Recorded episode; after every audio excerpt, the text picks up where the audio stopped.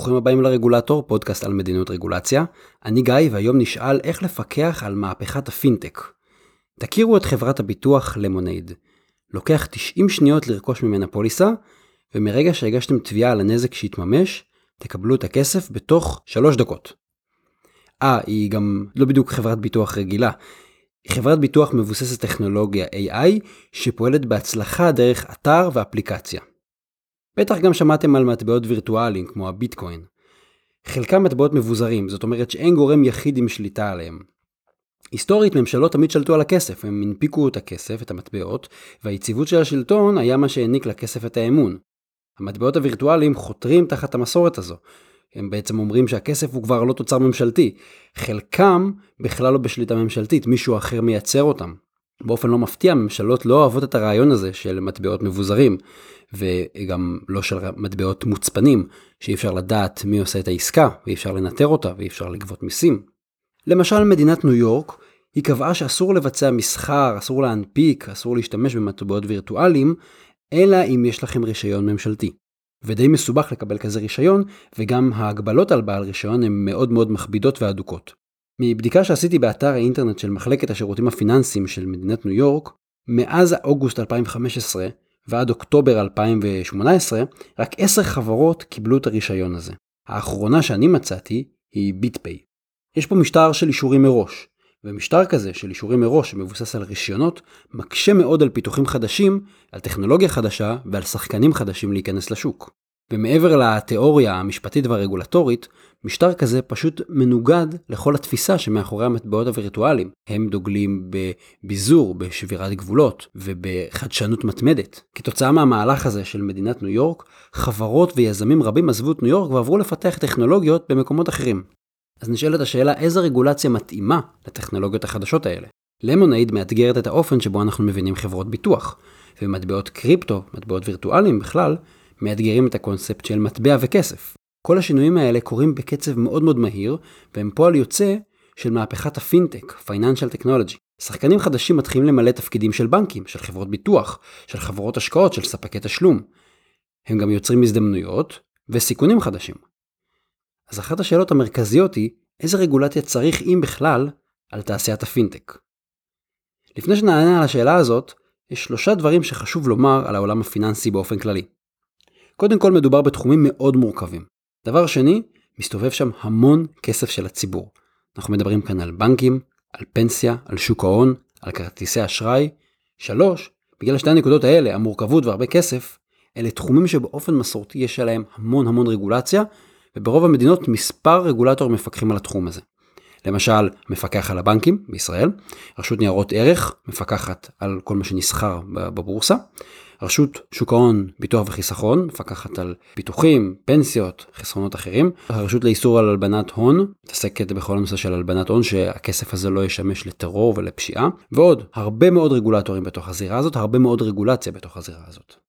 והשירותים הפיננסיים עומדים בפני מהפכה טכנולוגית, מהפכה אמיתית. בנקים, פנסיות, השקעות, חסכונות, ביטוח, כל הדברים הגדולים האלה עומדים להשתנות. מעט השינויים שכבר קרו, הפכו תהליכים מסחריים לקלים, מהירים וזולים יותר. ואנחנו מדברים על מהפכה שתשנה את התעשייה הפיננסית לחלוטין, ממש כמו האופן שבו המנוע שינה את התפיסה שלנו לגבי מרחב ותחבורה. שינויים כאלה נקראים שינויים משבשים, disruptive. לפינטק יש גם יתרונות חברתיים, למשל הנגשה. יש אוכלוסיות שעד היום לא הייתה להם בכלל גישה למוצרים פיננסיים.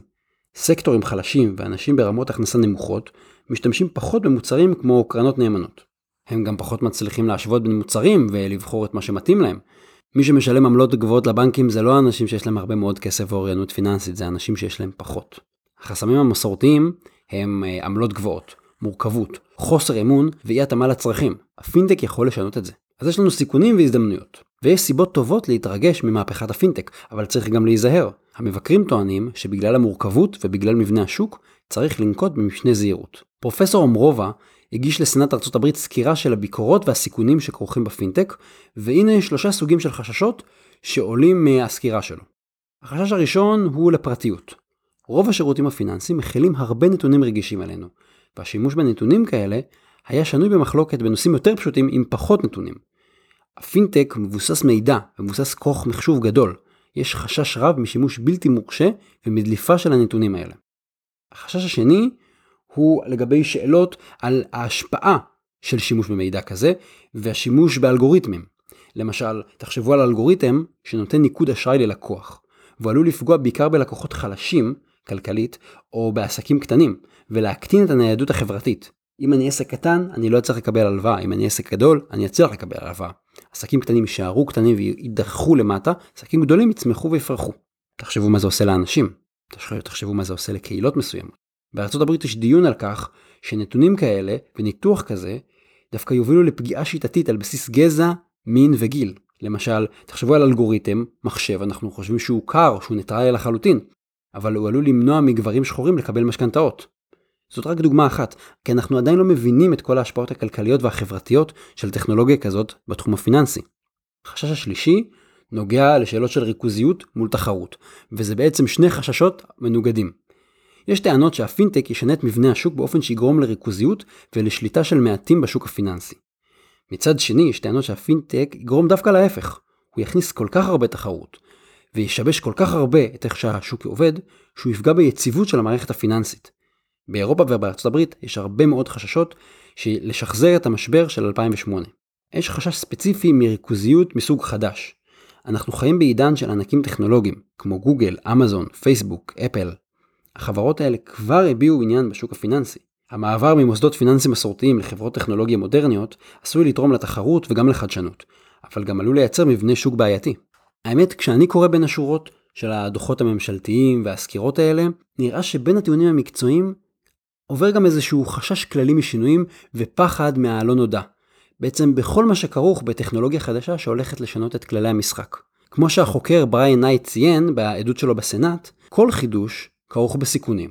ואנחנו נמצאים בשלב מוקדם מאוד במהפכת הפינטק, ולכן קשה לומר אילו סיכונים הם איומים אמיתיים, ואיזה סיכונים הם רק ספקולציות שמנסים להפחיד אותנו. לכן חשוב שקובעי המדיניות ויזמים וחוקרים יתבססו על מידע, ינהלו שיח פתוח על הסיכונים ויעשו פיילוטים, יבדקו בקטן איך זה עובד לפני שמקבלים החלטות גדולות על מלא. אז איך אנחנו יכולים להתאים את הרגולציה הנוכחית לטכנולוגיה העתידית? נראה שזו תהיה טעות למהר להסדיר את התחום הזה ולמסד מהר מדי את הרגולציה עליו. אין מספיק מידע כדי לקבל החלטה מושכלת. זה לא מקרה רגיל שבו הרגולציה מעצבת התנהגות. הרגולציה שאנחנו נקבע היום תעצב את הטכנולוגיה ואת השוק של עוד 10 ו-20 שנה. לכן אם נייצר כללים נוקשים מדי עבור הטכנולוגיות החדשות, אנחנו עלולים לחסום את המהפכה הטכנולוגית ואת היתרונות ממנה, ואנחנו נשאר מאחור. ואם חשבתם שבישראל המצב מסובך, בארצות הברית חברות ויזמים מתמודדים עם 51 משטרים רגולטוריים שונים. יש להם את המשטר הפדרלי, הסוכניות שאנחנו מכירים, ויש עוד 50 מדינות. וכל אחד מהם פועל עצמאית, מטפל בדרך שלו בטכנולוגיות חדשות, ובכל אחד מהם יש מספר רגולטורים שעוסקים בנושאים פיננסיים. מדיניות רגולציה מציעה כל מיני דרכים לפתח את הרגולציה במקביל לטכנולוגיה. הנה שני דוגמאות לכלים. כלי אחד נקרא ארגז חול רגולטורי, regulatory sandbox.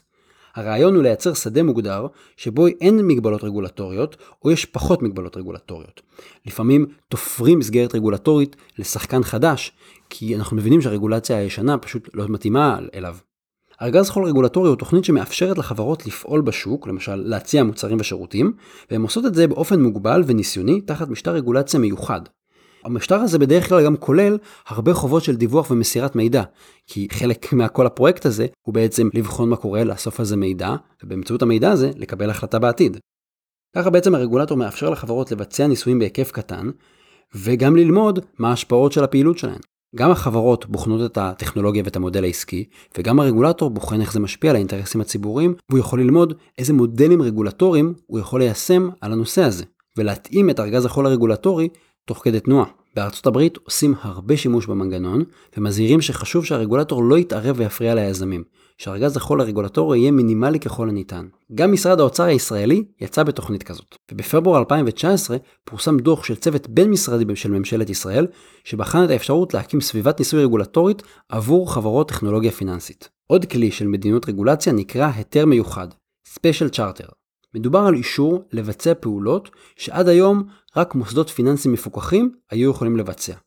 והאישור הזה ניתן גם אם מקבל האישור לא עומד בכל הדרישות הרגילות. למשל בארצות הברית, מספר חברות טכנולוגיה קיבלו היתר מיוחד לבצע פעולות שעד היום רק בנקים הורשו לבצע. זה מהלך נועז שמבטא אמון של הרגולטורים בטכנולוגיה המתפתחת. זה רגולטור שאומר בוא ננסה ונראה מה יקרה.